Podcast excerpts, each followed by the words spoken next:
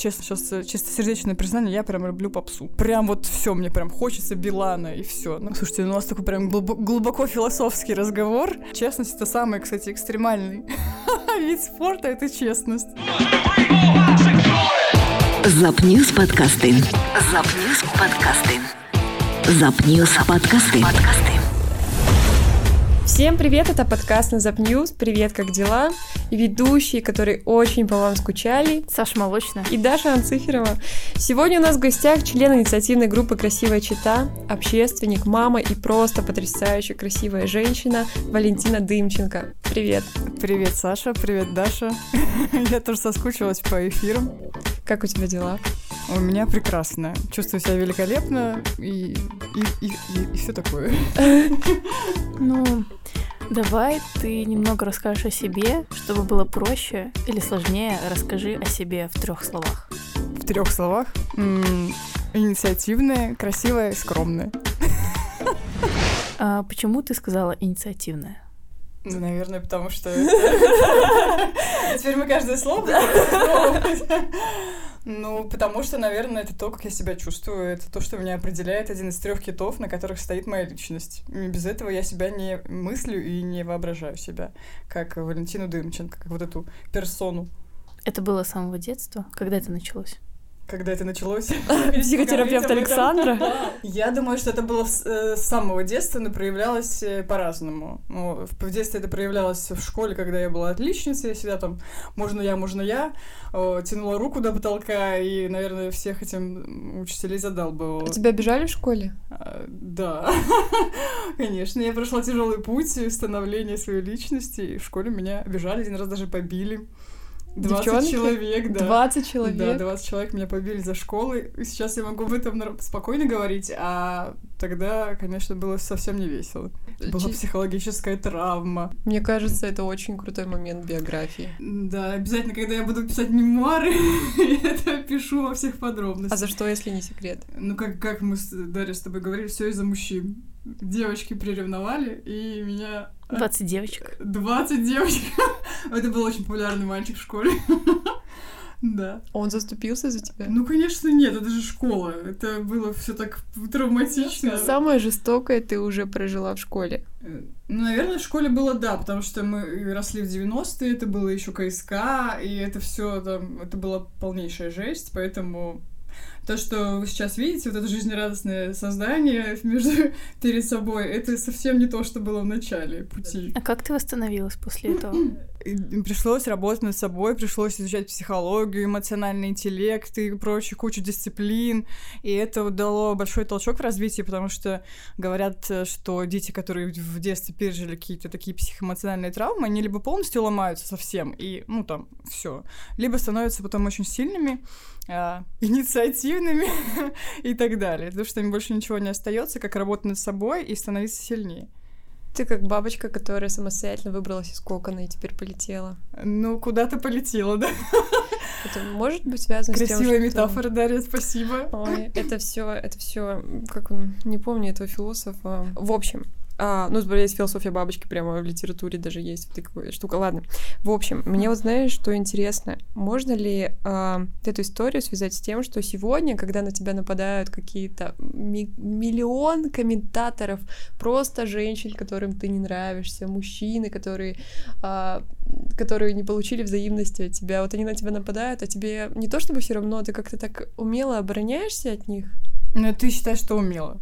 Я считаю, ты делаешь это очень красиво. Мы читали сегодня комментарии на Читару, как ты отвечала, мы просто восхищены. Спасибо, девочки. Я это тоже произошло не сразу, потому что э, психоэмоциональные травмы имеют э, способность самовоспроизводиться, когда тебе нажимают на тот же курок, который тебе там в прошлом как-то ну, затравмировали, и потом это все, например, в настоящем случается какая-то история, и это все у тебя поднимается, у тебя поднимается изнутри, ты хочешь там, не знаю, убивать всех, и, ну, в кавычках, конечно, и защищаться ты не знаешь, как себя вести. Это тоже способствует э, духовному росту, личностному становлению и все остальное. Сейчас мне действительно совершенно все равно на комментаторов. Вот спустя сколько лет с первого интервью на Читару прошло? Шесть? ну или около шести лет. И я сейчас могу точно сказать, что мне абсолютно все равно. Я их даже не читаю, поэтому можете стараться, ребята, писать, я это не прочитаю, мне абсолютно все равно. Я чувствую себя совершенно другим. Ну, я э, вообще как будто это не про меня уже пишут. Я четко поняла, что, во-первых, это не миллионы человек, а, ну, максимум там десятки какие-то, которые... Они пишут конкретно о себе, они пишут не про меня, они э, там проецируют на меня какие-то свои комплексы, то, что видят, то они пишут про себя. Все, меня это совершенно не касается и не волнует. А ты чувствуешь э, от людей неискренность, когда разговариваешь с ними? То есть наверняка люди, которые пишут, наверняка с тобой и общаются. Я пони... да, я чувствую, я это совершенно лояльно воспринимаю, потому что я даже знаю, что некоторые мои знакомые, которые мне в лицо улыбаются, которые мне там э, пишут класс в комментариях хлоп-хлоп и так далее, и с смайлики с сердечками в глазах, они потом ведут на читару и пишут вот это вот все. Я думаю, что это некая такая шизофрения, да, и мне просто реально жалко таких людей, которые, ну, я даже не знаю, я уже об этом даже не думаю. Все, я вот просто для себя поняла, что, ну, вот люди такие, какие они есть, и пытаться изменить их, наказать или на наставить на путь истины, это совершенно бесполезная задача, вообще не моя. Это сделает жизнь, а я ну, просто могу наблюдать за этим и все. Хорошо, какая твоя задача? Мне очень нравится менять реальность. Ну, не людей, а какие-то декорации. Ну, например, как площадь, где мы сейчас находимся, или что-то еще. То есть мне вот нравится вот это наблюдать. Я считаю, что это ну, не то, что моя миссия, но это то, чем мне нравится заниматься. А вот интересно, когда только построили площадь, и вот э, первые шаги по свежему там, по свежей плитке. Это вот было у тебя ощущение какого-то восхищения или что это было? Какое-то это чувство было? Что это у меня до сих пор такое ощущение, когда я здесь хожу. Вот я сейчас э, шла, и у меня каждый, каждый раз, вот каждый шаг, это такое ощущение, что ну, я не скажу, что я все время хожу по площади и плачу, но у меня такое ощущение есть. Вот э, ощущение, что ты живешь не зря, что ты приложил к этому усилию, усилия, и что теперь это важно для многих людей, пространство изменилось, и вот эти ощущения я испытываю каждый раз, а не только когда положили первую там эту вибропрессованную брусчатку. Это я испытываю каждый раз. Я езжу тут э, практически каждый день и смотрю, как люди здесь ходят, как э, зимой, летом, четвертый год уже пошел. Это невообразимое ощущение, что ты, ну вот, приложил руку к чему-то достаточно масштабному, но в, в, там, в рамках города это вообще. То есть, получается, когда человек теряет какой-то смысл жизни или вообще теряется в жизни, в своих мыслях, ему стоит сделать что-то значимое, и у него, возможно, навсегда пропадет это чувство? А, смысл жизни — это такой весьма философский вопрос. а, вопрос по потере смысла жизни — это вопрос ну, достаточности энергии. Достаточно у тебя энергии э, что-то делать. Мы всегда чего-то хотим. Мы всегда, то есть человек не может такого быть, что он ничего не хочет он всегда чего-то хочет, но у него есть какие-то внутренние противоречия, чтобы это сделать. Либо у него недостаточно энергии. Вот. Для этого нужно, ну, там, есть целая программа типа детокса эмоционального, духовного, и надо выкинуть все лишнее сначала из жизни. Вот, ну, выкинуть прям. Мы бесконечно там скроллим в соцсетях, вот это вот все на это уходит реально практически вся наша жизнь. Это абсолютно бессмысленные действия. И чтобы понять реально, чего ты хочешь, и это сделать, нужно вот эти все действия лишние, а их очень много реально лишних действий, ну, начиная от, от этого бесконечного просмотра сторис и, ну, заканчивая, там, я не знаю, посиделками даже какими-то. Ну, посиделки — это, наверное, более полезная вещь. Ну, нужно все выкинуть и просто сесть, и там, ну, там, я люблю там помедитировать, сесть и посмотреть в себя. Вот э, доктор Курпатов говорит, что 23 минуты, 23 минуты э, мозг переключается на другую волну, и он может посмотреть, вы можете по-другому как бы посмотреть на свою ситуацию. С какого момента 23 минуты? 23 минуты садишься в медитацию и ничего не делаешь. Не пьешь, не заедаешь, там, ни шоколадки ешь, не лайкаешь, не смотришь, просто сидишь, 23 минуты и ничего не делаешь. 23 минуты в день желательно там, ну, 21 день, так ты полностью поймешь, чего ты хочешь, что ты абсолютно там неправильно жил или правильно, не знаю. Выкидываешь всех токсичных людей, токсичные там какие-то истории, то есть, ну, реально просто тратим жизнь на полную ерунду всегда, ну, практически полностью всегда. Если у тебя там есть, ну, это, это такая обширная тема, в общем, смысл жизни, это кратко так. Интересно, я заворожена, да, я зависла, правда. Я просто сейчас так думала насчет сначала смысла жизни, потом думала насчет истории, подумала, что у тебя их очень много, и люди смотрят твои сторис, и они такие слушают сейчас подкаст, такие, блин, все, Валя, мы больше не смотрим Ну ладно, истории. ладно, мои можно. Это правда, я сейчас совершенно полностью практически перестала скроллить в соцсетях, и я понимаю, что у меня освободилось время на какие-то реально полезные вещи. А, ну и еще, наверное, те, кто смотрит истории, знаешь, знают о том, что я там немножко сейчас в последнее время помешалась на здоровье и про там анализы, и про восполнение дефицитов и все остальное. То есть вот это вот тоже отдельная история. То есть если у тебя нету сил на какие-то вещи, тебе кажется, что ты только хочешь лежать на диване и ничего не делать, то, возможно, там дело даже не в какой-то психологии, а в- дело в том, что тебе не хватает в, в организме каких-то веществ, там, железа, витаминов и так далее. То есть вот когда ты их восстановишь, сразу расцветет, э, опять же, эта внутренняя бабочка, и ты захочешь все делать. А Как же психосоматика? Иногда наше физическое состояние зависит от наших эмоций. Психосоматика сто процентов существует, и если ты напрягаешься постоянно и думаешь, господи, господи, жизнь проходит, у меня нет смысла жизни, я занимаюсь какой-то ерундой, что же мне делать, что же мне делать, и сто процентов, не дай бог, конечно, заболеешь, потому что у тебя возникнут блоки в теле, и ты будешь вот, ну, весь зажат, как камень, и когда у тебя энергия в теле не течет, просто даже вот, э, у тебя, естественно, возникнут какие-то болезни. Это сто процентов есть. Но если у тебя не хватает каких-то элементов в организме, ты до этого даже не сможешь дойти и будешь всю жизнь там сидеть, медитировать, а ты, ну, на самом деле, просто у тебя железа не хватает. Что самое токсичное ты выбросила из жизни? Я думаю, чувство вины. Вот я считаю, это самое токсичное чувство, ну правда. И вот э, ты имеешь в виду конкретного человека какого-то? Ну, возможно, какую-то просто историю, какой-то проект. А осталось тогда чувство совести? Чувство совести, конечно, есть. А чувство вины — это очень токсичное чувство, его надо просто на помойку, и там ему и место. Но это навязанное чувство совершенно не имеет никакого отношения к реальности. А эгоизму это не способствует? Нет.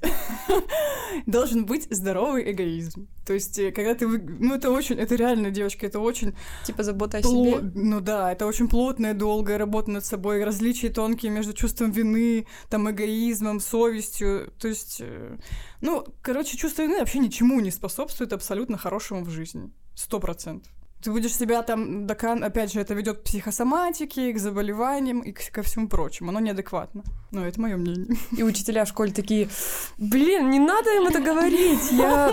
Что ты все время боишься, что кто-то посмотрит эфир и такой, блин, не надо смотреть сторис, сторис, блин.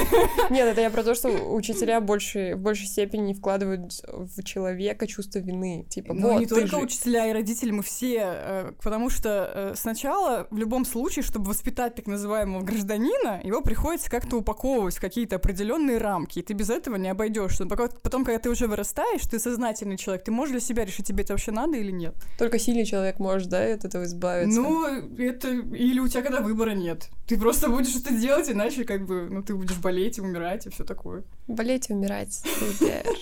А что люди говорят, когда они говорят про твою работу таинственная работа?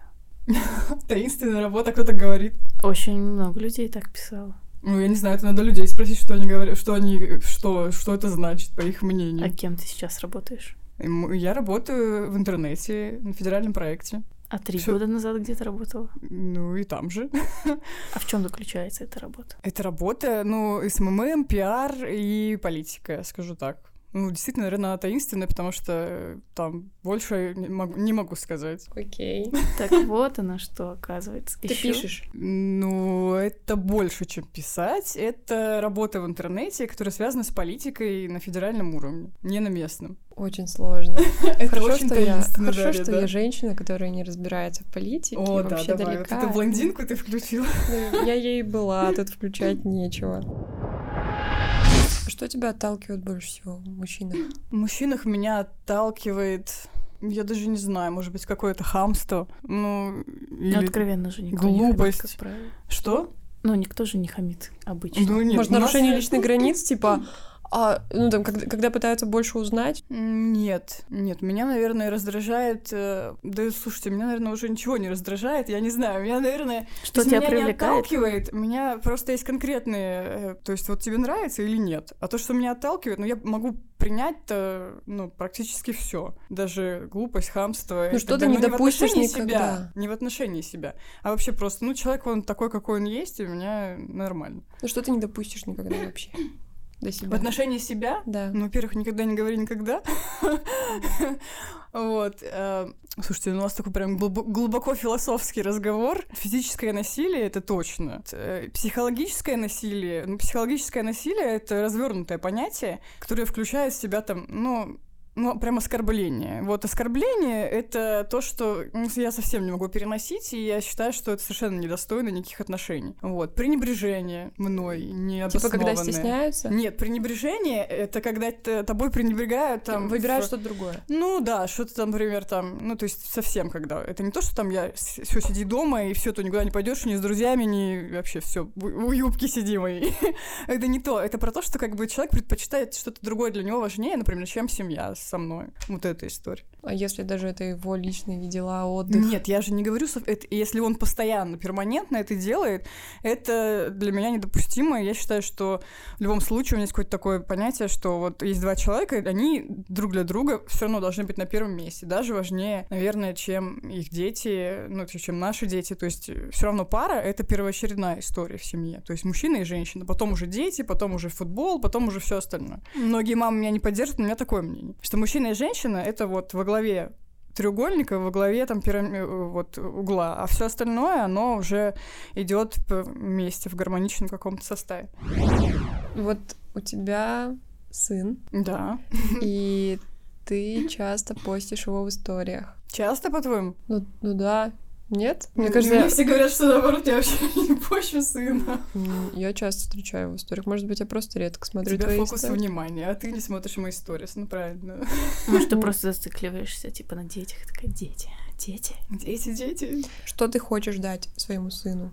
Или, возможно, ты чего-то боишься допустить плохого в воспитании? со стороны Я ему совершенно точно хочу дать, э, чтобы он умел, умел быть счастливым. Я считаю, это базовый навык вообще там даже, простят меня учителя в школе, не математика, не география, не окружающий мир. Вот сейчас пойдем учить по окружающему миру с ним на завтра уроки. Базовая история — это как э, чувствовать себя счастливым каждый день в этом мире. Это история, которую нас никто не учит, и поэтому мы все тут бесконечно в этом мире страдаем. Нас учат математике, но это понятно, что классно развивать мозг, там и все остальное, правильно писать, а как быть счастливым нас никто не учит никогда. Как быть счастливым в семье, как строить отношения. Я считаю, что вот этому нужно учить в школе, э, ну, какие-то уроки точно там не, не сексуального дополнительного образования вводить, а вот это. Вот это, как ты будешь себя чувствовать, не кем ты станешь, когда вырастешь, а как ты будешь себя чувствовать, когда ты вырастешь каждый день. Вот это самое главное, что нужно де- де- детей учить. Как и- их можно научить этому? Ты должен быть таким сам. Вот когда ты сам счастлив, когда ты сам там в разумной степени, как э, сказал Саша, эгоист, и ты, у тебя нет чувства вины, ты просто человек, мы все просто люди. А получается, что дети учатся, мне кажется, немножко недостаточно этому. Чем он тебя удивляет? Наверняка удивляет. Он меня удивляет каждый фразами. день. Ну, меня удивляет, он очень умный, он очень мудрый, он иногда такие истории выдает, что я в шоке. И вообще мне кажется, что он какой-то очень, ну, естественно, наверное, каждой маме кажется, что особенный ребенок ее, но он меня, он меня очень сильно учит, и даже я иногда просто его спонтанно спрашиваю, и он мне дает удивительно точные ответы. То есть он прям хоп, и я его слушаю. У меня вообще нет такого ощущения, что я там его где-то главнее. То есть я все равно стараюсь общаться с ним на равных. А какие у него есть необычные интересы? Необычные интересы? Да у него все обычное, наверное. Просто все такие же интересы, как у все- всех детей сейчас, там, Майнкрафт, и вот это все, компьютерные игры и все остальное. Ну, необычных интересов нет. Просто вот те вещи, которые он видит, которые мы, наверное, взрослые, когда выросли, уже не видим, вот это он мне дает такую обратную связь, и я ей пользуюсь наглым Можно образом. личный вопрос. Ты его одна воспитываешь? Ну нет, у нас есть папа прекрасный, мы просто развелись, у нас прекрасные отношения, и он э, всегда, ну, там, проводит с ним время, помогает и все остальное, поэтому папа есть. То есть это никак на нем не сказывается? Я считаю, что сейчас все хорошо, и мы сохранили какие-то хорошие отношения, даже не, не сохранили, а наоборот, их выстроили заново после развода такие отношения, что э, нам, мне кажется, всем хорошо. У нас гармоничные отношения в разводе, если Вы можно что, так Вы что, сказать. персонажи американского фильма про счастливых людей? Ну нет, мы просто... Это тоже, понимаешь, это все не сразу удается. То есть вы развелись, вы друг друга ненавидите. Это стандартная история. потом э, вы понимаете, что нам нужно ради ребенка все равно как-то выстраивать отношения и понимаете, что да, я э, очень хорошо отношусь к своему бывшему мужу, и вообще он прекрасный человек, просто мы вместе не смогли жить. Все, это, это ничего личного, как говорится, просто развод. Ничего личного, просто развод. Я запишу это. Но это правда. Сейчас, конечно, я просто считаю, что, ну, это, наверное, где-то в какой-то степени нормально. Где ты обычно встречаешь своих мужчин? Я же, во-первых, Каких мужчин, во-первых? Любимых. Любимых, но у меня немного не любимых мужчин. В общем, я... Ну, ты вообще моногамный или полигамный? Я очень моногамный человек, и требую от этого от э, других. я считаю, что вот эту историю про то, что все мужчины полигамные, как обезьяны, это придумали мужчины, которые просто не хотят брать ответственность за свои инстинкты на себя. Вот. Но ну, тут тоже никакого феминизма, просто я так считаю. Если человек действительно выбрал человека и уберет ответственность за него, за ваши отношения, за семью, понятно, что у него будет там э, скакать внимание на других женщин, это, то, это нормально. Но следовать за этим вниманием или нет, это уже выбор каждого конкретного человека.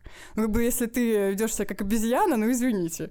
А если ты сознательный взрослый человек, который для тебя важнее вот эти отношения, ты будешь их выбирать каждый момент времени. Каждый момент времени ты будешь выбирать отношения, а не скакать по веткам, по лианам, как у тебя появляется ощущение презрения к мужчинам, которые женаты и уделяют себе очень много внимания, не знаю, там, а, предполагающее какое-то продолжение. Ну почему презрение? Я просто на это не реагирую, и все. Почему презрение? Ну, уделяют, значит, уделяют. Мне я просто на это не реагирую, и все, сразу заканчиваю эти истории. Прикольно. Это что, здоровые отношения к жизни? Я такой фигни еще не видела, ладно. Какой фигни? Здорового отношения. Это мои, у меня здоровые? Самая здоровая из всех, которые я встречала. Серьезно? У, у нас в гостях. Спасибо вам. И у нас в гостях тоже. А еще хотела спросить, для тебя важно быть постоянно влюбленной? Ну, влюбленность это же химический, это же наркотик. То есть это может быть точно так же, как обезьянка скакать от одной влюбленности к другой. В этом тоже ничего плохого нет. Но надо понимать, что ты это то есть период влюбленности, он будет становиться все меньше и меньше и меньше. С каждой влюбленностью ты будешь понимать, что в любом случае все заканчивается плохо. Ну, давайте будем, положа руку на сердце. Вначале все хорошо, а какой-то период времени, там, три месяца, полгода, год, ну, там, говорят, любовь живет три года. Потом все сходит на нет все заканчивается плохо, начинаются скандалы, интриги, расследования, вот это вот все. Поэтому э, я раньше очень любила влюбляться, правда, то есть даже не связано ни с какими там отношениями, просто ты влюбляешься, и тебя это окрыляют, у тебя вырабатываются гормоны счастья в голове, и ты все, ну опять эта бабочка летит, и миллион бабочек в твоем животе, а потом это все заканчивается, и, и остается реальный человек перед тобой. И вот какой этот реальный человек, то есть, э, ну, это уже другая история.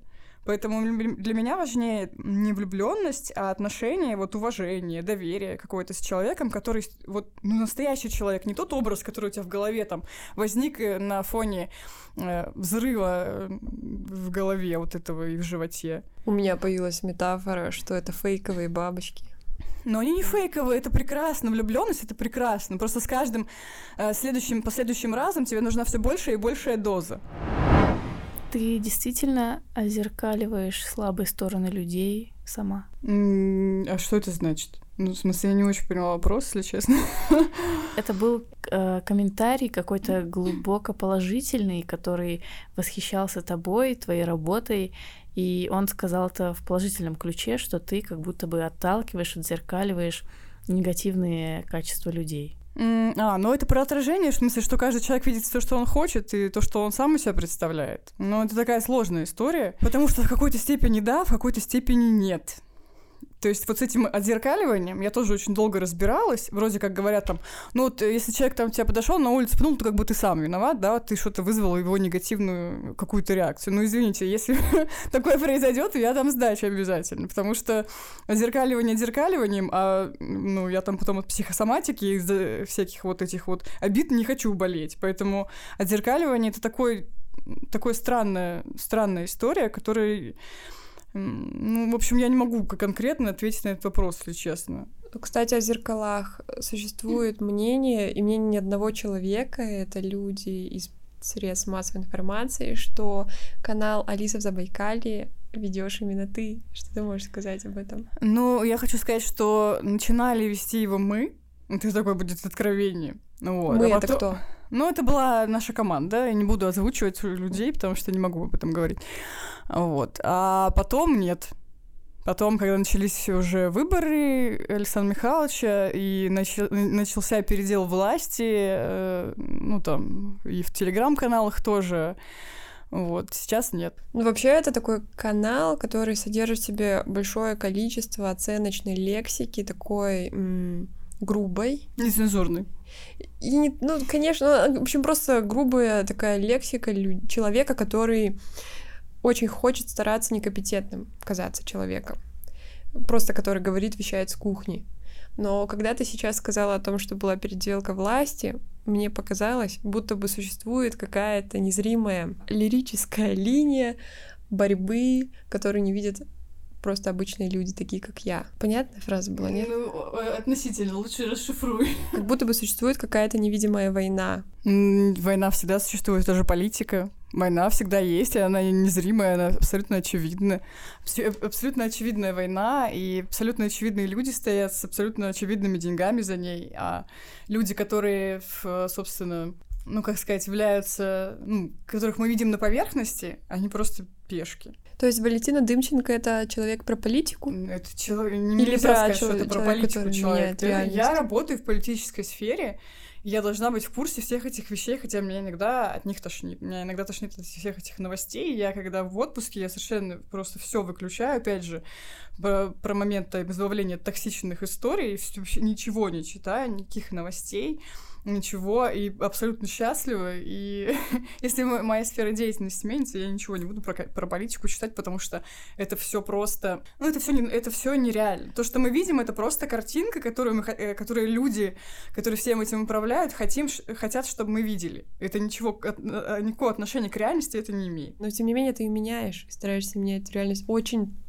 что-то максимально сложное для меня сейчас. Ну ладно. Нет, я меня, я э, политическую реальность э, я не хочу менять, потому что Да, я говорю про то, что зачем ее менять? Политика это такая история, ну, которая на самом деле в реальности не существует. Просто картинка и передел денег на самом деле. Ну вот. А какие-то, ну, вовлекаться в это все и испытывать по этому поводу эмоции совершенно никакого смысла я не вижу.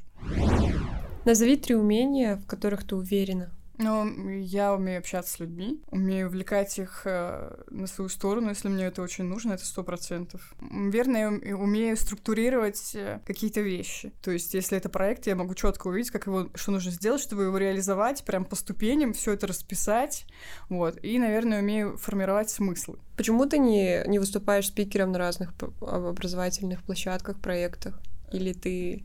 Ну, ты, я тебя больше вижу участником, человеком, который учится, но на самом деле ты очень много, в тебе очень много этих знаний. Почему ты не делишься? Ну, я не знаю, почему-то на такие площадки меня не зовут, я бы с радостью выступлю, Друзья, уважаемые спикеры, уважаемые организаторы, вот вам компетентный человек, который готов делиться умениями своими. Да-да-да, вот потом попробуй не Спасибо за рекламу, а это мой, это мой продюсер, познакомьтесь, Дарья. Блин, у меня возник вопрос, у меня так чешется язык его задать. Э, Я вообще не сильна в политике, от слова совсем. Мне интересно, что ты думаешь про федеральные каналы. Какие каналы? Ну, например, Первый канал. А, Я иногда у родителей, просто я не смотрю вообще телевизор. вот. Принципиально. У тебя он Э, есть, думаю. Э, Да, у меня есть, но я его не смотрю. Ну, я в смысле имею в виду, что телеканалы я не смотрю, там же можно смотреть YouTube и все остальное. Вот. э, Я считаю, что это, конечно, промывка мозгов. Можете это вырезать. Но в любом случае все... так- то есть это то, что там показывают, это наверное, не всегда соответствует действительности и направлено на конкретную, на конкретную цель э, конкретных людей. Вот, можете это вырезать. Ты работаешь в той политической сфере, где все чисто и честно. Ну, такой политической сферы не существует.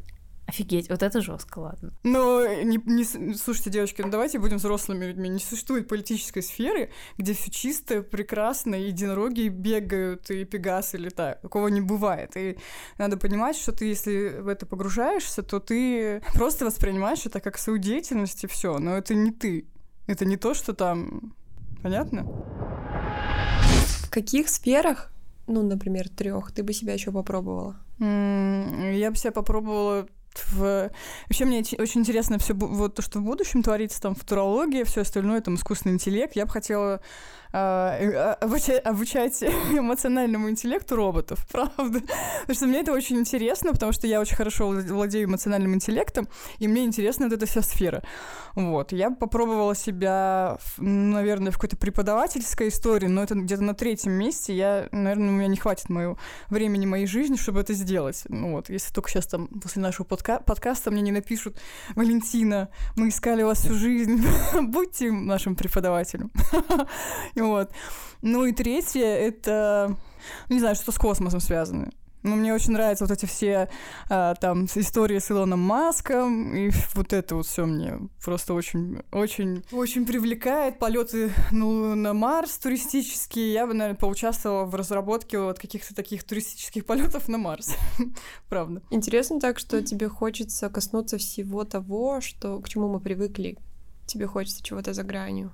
Но мне хочется всегда чего-то за гранью, потому что то, что обычно, мне неинтересно, если честно.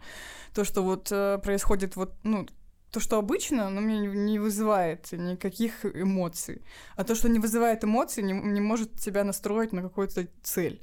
Поэтому интересно именно что-то новое, что-то необычное, что-то такое, чего еще никто, может быть, даже не делал. Ну, либо это совсем новое. А Ты не занимаешься какими-нибудь э, экстремальными видами спорта, там, быстрое вождение хотя бы?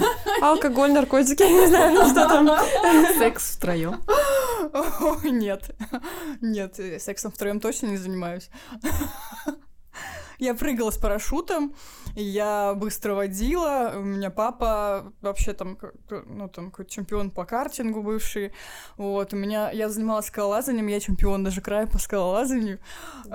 Да, ну это было давно, а сейчас мне это не интересно, потому что эти истории, э, когда тебя адреналин ну, вырабатывает, а потом у тебя жесткий спад, это тоже все очень, это все очень не экологично, как сейчас модно говорить. Это все нехорошие способы получения гормонов счастья. Тебя это адреналин, потом у тебя провал, потом тебе надо еще адреналина, и все это все как бы некое, мне кажется, для меня это не подходит. Ну, если что, то мы ждем тебя на регби, вдруг тебе захочется. Ну, регби это не экстремально, это борьба. Ну, Это не Ре- ре- регби это круто. А вот я считаю, что какие-то, то есть подвергать свою жизнь э, намеренному риску, вот я это считаю, что это для меня это не подходит. Сказал человек, который говорит, что политика — это сфера, где не существует чего-то... А что я говорю, что это такое, что я неправду говорю, что ли? Ну, Я считаю, что нужно просто все равно как бы честным быть человеком, потому что честность это самый, кстати, экстремальный вид спорта, это честность. Поэтому, но э, тем более у нас ка- такая короткая жизнь, потратить ее на вранье бы не хотелось бы. Или на какую-то банальность. Каким ты была ребенком? Я была очень скромным ребенком, скромным, ранимым, при этом амбициозным. Ну, я, естественно, хотела всем нравиться, и мальчикам нравилось всегда. Девочкам всегда не нравилось. Я очень любила читать, я читала под одеялом, тогда еще не было интернета, и я все книжки дома прочитала по 28 раз, там м, Лолиту Набокова читала с фонариком под одеялом, что-то была запрещенка. Ну, читала Лолиту? Ну, в общем, да, и э, такая история, э, поэтому у меня испортилось зрение, я в линзах хожу. Я думала психика, но если побрала Литу. Ну, я не настолько ее зачитала, не, не до таких дыр.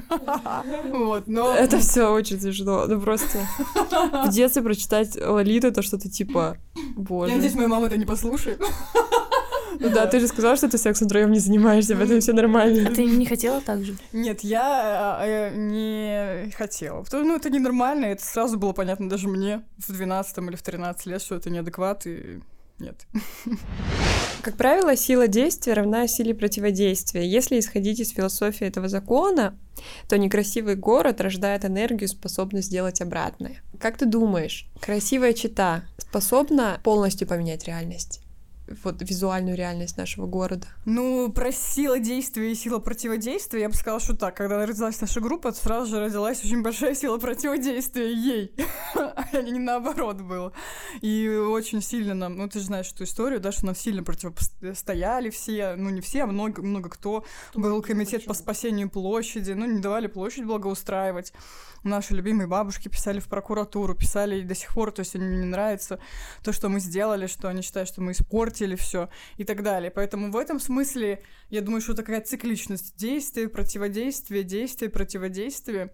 Но сейчас, например, я в себе, если бы вы меня спросили о следующих проектах, я, я по проектах я, я не знаю, а готова ли я сейчас прямо вот что такое глобальное здесь браться, если честно. Ну, либо за, за совсем глобальное, за аналогичное мне уже не интересно, я не хочу. Например, так. Понятно? То есть ты уже не будешь фасады зданий разрисовывать? Ты так расстроенно сказала, Даша. Если я буду разрисовывать фасады зданий, то это будет масштабное что-то там. Вот мы предлагал, предлагали ну, ребята там, ну это будет там несколько десятков фасадов, э, в которые там э, этот проект должен быть, например, такой один в России. Вот это было бы интересно. Ну, потому что просто граффити делать мне не, уже, простите, пожалуйста, я, ну, неинтересно, честно. А мне интересно что-то делать новое, глобальное, потому что когда ты начинаешь делать одно и то же, начинается просто замкнутый круг, и даже если это будет супер-пупер граффити, это в любом случае, в нек- неком смысле день сурка. Да, согласна. Вообще, это должно быть что-то прямо очень интересное, или оно у меня родится, я прям должна вот... У меня эта картинка родилась в голове, например, ты стоишь там на Титовской сопке, да, и у тебя на фасадах вырисовывается что-то, и это должно быть прям вот настолько просто взрыв, какой-то бомба что тебя это должно столько впечатлить, что ты готова потратить сюда свои силы, и вот все выстроится у тебя, и ты, и ты вот, у тебя готовый результат, ты стоишь на Титовской сопке, и у тебя какие-то фасады там, ну, я не знаю даже что, я надо думать. В общем, ты не готова делиться какими-то... То есть у тебя еще не родились никакие проекты, это у тебя вообще спонтанно возникает? Да, иногда даже прям я медитирую, и, и... ну, вот мне, мне на самом деле никто не верит, а я, это так и есть. Вот я вот один раз э, медитировала, лежала, и э, думаю, мне прям вот в медитации пришла такая картинка, что это было 15 что ли, год. Ну, какая-то детская площадка. Я даже не понимала, что это такое, а, но через... Ну, я вышла из медитации, и мне через 5 или там 10 минут звонит один наш предприниматель и говорит, Валя, не хочешь площадку типа детскую сделать? Я такая, прифигела, говорю, ну да, хочу. Это на самом деле было так. Или там с ледовым городком я видела э, этот ледовый городок еще задолго до того, как он появился. Ну, люди наверное, скажут, что я все поехала кукухой, но это правда так было. То есть я вот видела, как я хожу по этому там лабиринту, не потому, который там потом снесли, другой, потому что мы этим ледовым городком занимались там 5 лет, чтобы реализовать вот как то, что было в прошлом году. Ну, такое ощущение, что это уже существовало где-то, я просто ну, ты, ты просто как бы идешь к этому результату. Это, наверное, дико звучит, но это вот это правда. Назови, по твоему мнению, три величайших человека 20 века, абсолютно из разных сфер. Можно не 20, можно вообще просто, которых я считаю великими. А, хорошо, ладно.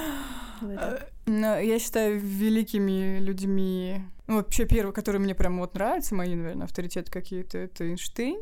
Стив Джобс и Илон Маск. Большой разброс, да?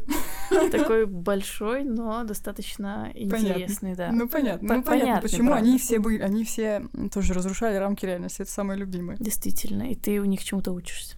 Как можно учиться? Половина из них уже умерла. Просто они мне очень нравятся, и я бы хотела в какой-то мере делать то же самое. Ну, не то же самое, конечно, потому что это уже невозможно, а тоже менять реальность, разрушать рамки и делать что-то новое чтобы это было полезно людям, важно. Это тоже очень для меня имеет значение. Кто ты по знаку зодиака? Дева. Твой любимый цвет? Любимый цвет точно такого нет. Но если бы вы мне спросили у моего сына, он бы сказал зеленый. Поэтому будет, пусть будет так, а у меня нет любимого цвета. Твой любимый фильм? Господин Никто. Я думаю, этот. Хороший выбор. Недавно его смотрела, и с каждым разом становится все глубже. Глубже, я бы сказала, даже больнее смотреть его. Ох, да, ну, с болью там уже особые отношения у меня, я уже с ней завязала. Угу, хорошо. Пешком или на транспорте? На транспорте, но в последнее время стараюсь больше ходить, стало нравиться, потому что заменила каблуки на кроссовки, и в кроссовках очень классно бегать. Ну да, так люди делают обычно, бегают Ну обычно я не имею в виду бегать, не бегать, не, не бегать трусцой, как в американских фильмах по, утра, по утрам, а просто ну, из одного, из пункта А в пункт Б перемещаться прикольно, ну, вот, без каблуков. Ну каблуки это красиво, это просто у меня всегда такой разрыв. Каблуки или кроссовки кроссовки, блин. Не могу выбрать каждый день, поэтому у меня и в машине куча обуви лежит всегда, да. Кроссовки, каблуки, да, каждый сезон. Ты занимаешься спортом? Да, я занимаюсь спортом, периодически всяким разным, йогой, приседаю с гантелями, но, кстати, бегать я не люблю, это не мое. Вот. Ну, в спортзал хожу, в основном и йога. Твой любимый жанр в музыке? Слушайте, ну это тоже буду банально. Я вот, честно, сейчас чистосердечное признание, я прям люблю попсу. Никогда не хотела признаваться в этом, но все смирилась с этим своим, с настройкой мозга, что прям мейнстрим, попса, это все я могла сказать, что я там классику слушаю, я и правда слушала беременной, вот, что джаз люблю, ну, честно, когда никого нет, и меня никто не может присадить, я прям галимую попсу слушаю. Например? Ну, прям Билана какого-нибудь. ну, я, конечно, в смысле, я люблю там всякие Coldplay там и все остальное, я могу насыпать, э, то есть, ну, такую приличную попсу, ну, бывает, что мне там прям вот все, мне прям хочется Билана и все. Но этого никто не слышал никогда. Итак, мы выделили четыре вопроса, которые нам очень понравились. Начнем вот с какого. Скажи, пожалуйста, Варламов это твой герой? Нет. Тебе было обидно, да? За, за... Нет. Нет, Варламов прикольный очень чувак, он мне понравился, просто как человек, но он не герой и не отрицательный персонаж, просто он очень интересный человек. И так как интересных людей немного выпадает на нашу долю, э, в каждого человека мы интересно, мы вцепляемся очень, и они нам очень запоминаются. Вот мы общались несколько дней, но мне это очень сильно запомнилось прям. И он дал мне какие-то советы, которые до сих пор работают в моей жизни. Например, так. Например, какой совет? Ну, например, про твоих любимых комментаторов. Что он сказал, что в реальной жизни этих людей не существует. Вот, например, существуют какие-то люди, которые подошли подошел к тебе и вылил тебе стакан чая на голову. Нет, нет, значит, этих людей просто нет, они это фейки, как бы это иллюзии, и не стоит на них вообще ничего, ну, свое внимание драгоценное точно не стоит тратить. Потому что у него-то там поток э, э, хей- хейта больше гораздо, конечно, льется, чем на меня, поэтому ну, тут можно равняться на человека. Ну, это на самом деле справедливо, потому что поток хейта льется и из него, поэтому он в этой борьбе, в общем-то, примерно... Это как это про силу действия сила противодействия, да. история. Прямо все. Не, он классный, и прям, если бы он еще раз приехал, я была бы рада. Вот. Ну, мне очень понравилось, что он прямо так а, откровенно говорил. То есть куча людей пришли, там половина студенты, половина школьники, половина люди, которые просто такие готовы понимать, что вы говорите. Он такой, ну просто все говно, ребят. Ну и у него просто такая стезя, у него так, такая манера. Ему лень, что... наверное, объяснять все слишком сложно, и он решил просто.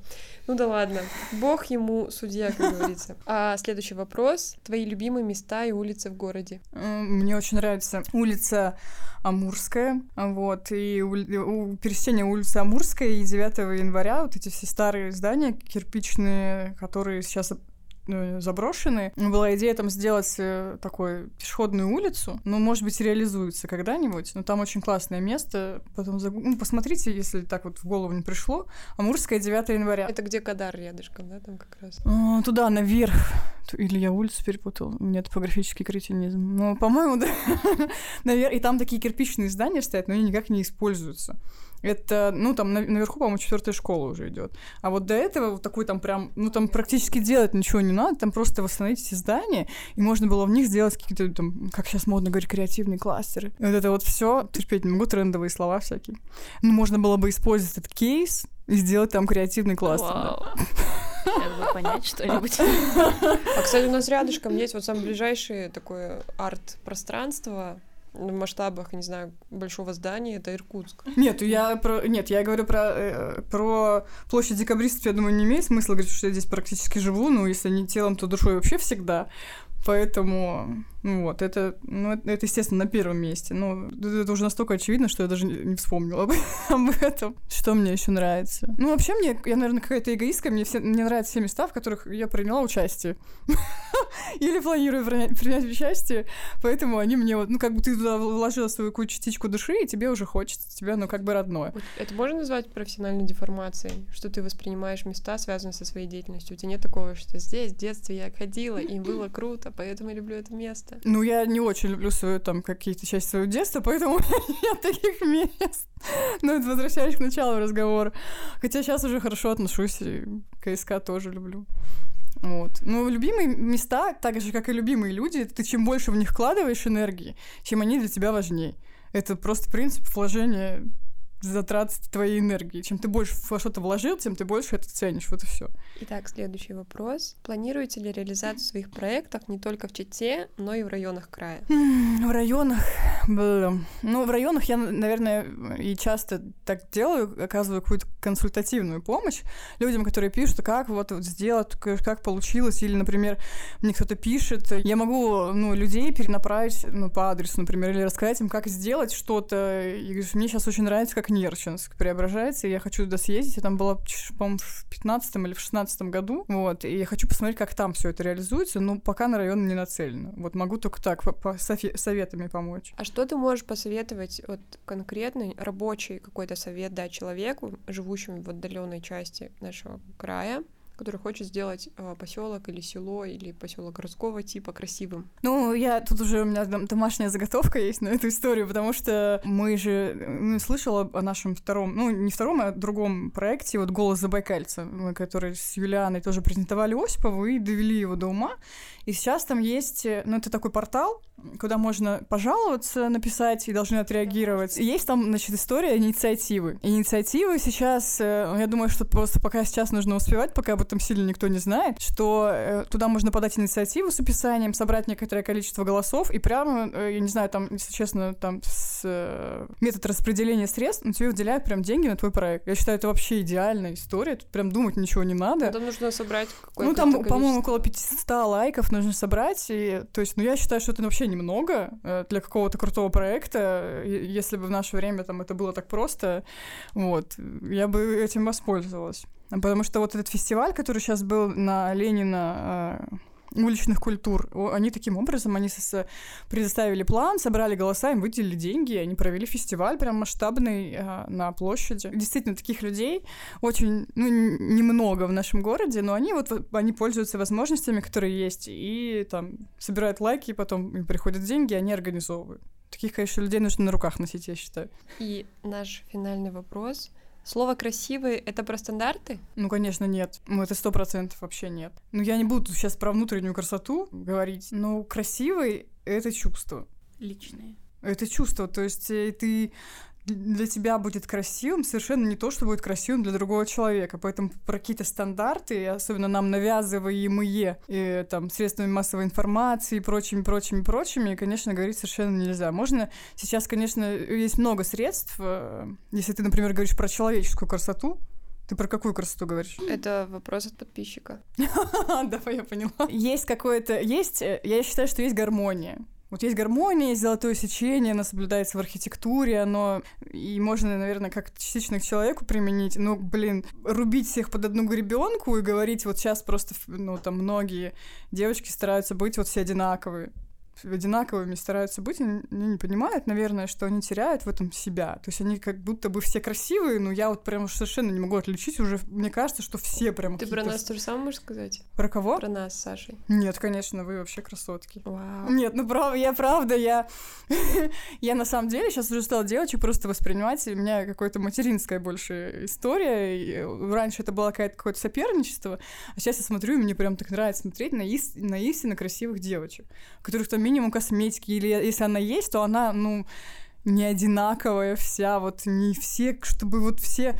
Вы знаете, вот в этом у Носова в Незнайке в солнечном городе был такой художник, э, значит, Лисси, который рисовал... Девочки нему приходили, говорите, говорили, исправьте мне, пожалуйста, нос, чтобы он был поменьше, а губки, чтобы побольше. Ну, там, чтобы скулы были видны и брови, короче.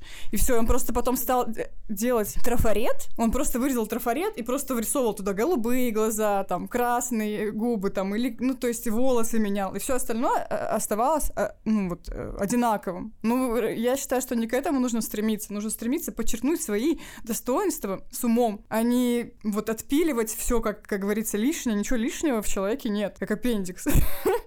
Если аппендикс такой вообще. Зачем я? В чем смысл жизни? Да, я думаю, вот этого аппендикса нет таких мыслей, и он не мучается. Нужно стремиться подчеркнуть свои достоинства и почувствовать вот это достоинство изнутри. И как это бы не банально звучало, но у тебя потом и зальется в твою внешность. Конечно, за собой нужно следить, если тебе этого хочется. Не хочется, не следи. Все, будь красивой внутри, если тебя это устраивает. Yes. Что? Я красивая внутри. Ты и так красивая и со всех сторон. Да ладно, я сейчас просто на комплимент. Нет, ну я, я тебе правда говорю, ты красивая Саша красивая, это правда так и есть. На самом деле э, все люди, ну, прекрасны, это честно. Что если их раскрывать, это тоже очень прекрасно делать, мне нравится. Смотришь в глаза человеку, там океан, блин, вообще. Какой бы он ни был, страшный даже. Океан, на самом деле, достаточно страшное место, где очень много хищников. Конечно, тебя может туда унести, и ты можешь умереть. Ну ничего, в следующей жизни все нормально будет. Или ты, или ты наоборот а, совладеешь с волнами и будешь идти. А я плавать не умею. Ты можешь быть на корабле. Я, например, когда мы вот с, с, с ребенком были в Турции, я его учу там, ну, он такой очень у него бур, бур, бурный темперамент, и я ему, вон там пытается что-то с морем бороться. Я говорю, ну зачем ты пытаешься бороться с морем? Оно тебя сто процентов хоть как сильнее. То есть зачем ты его будешь с ним бороться, но тебя все, хоть все равно победит. Ты, ну там ляг на волну и плыви.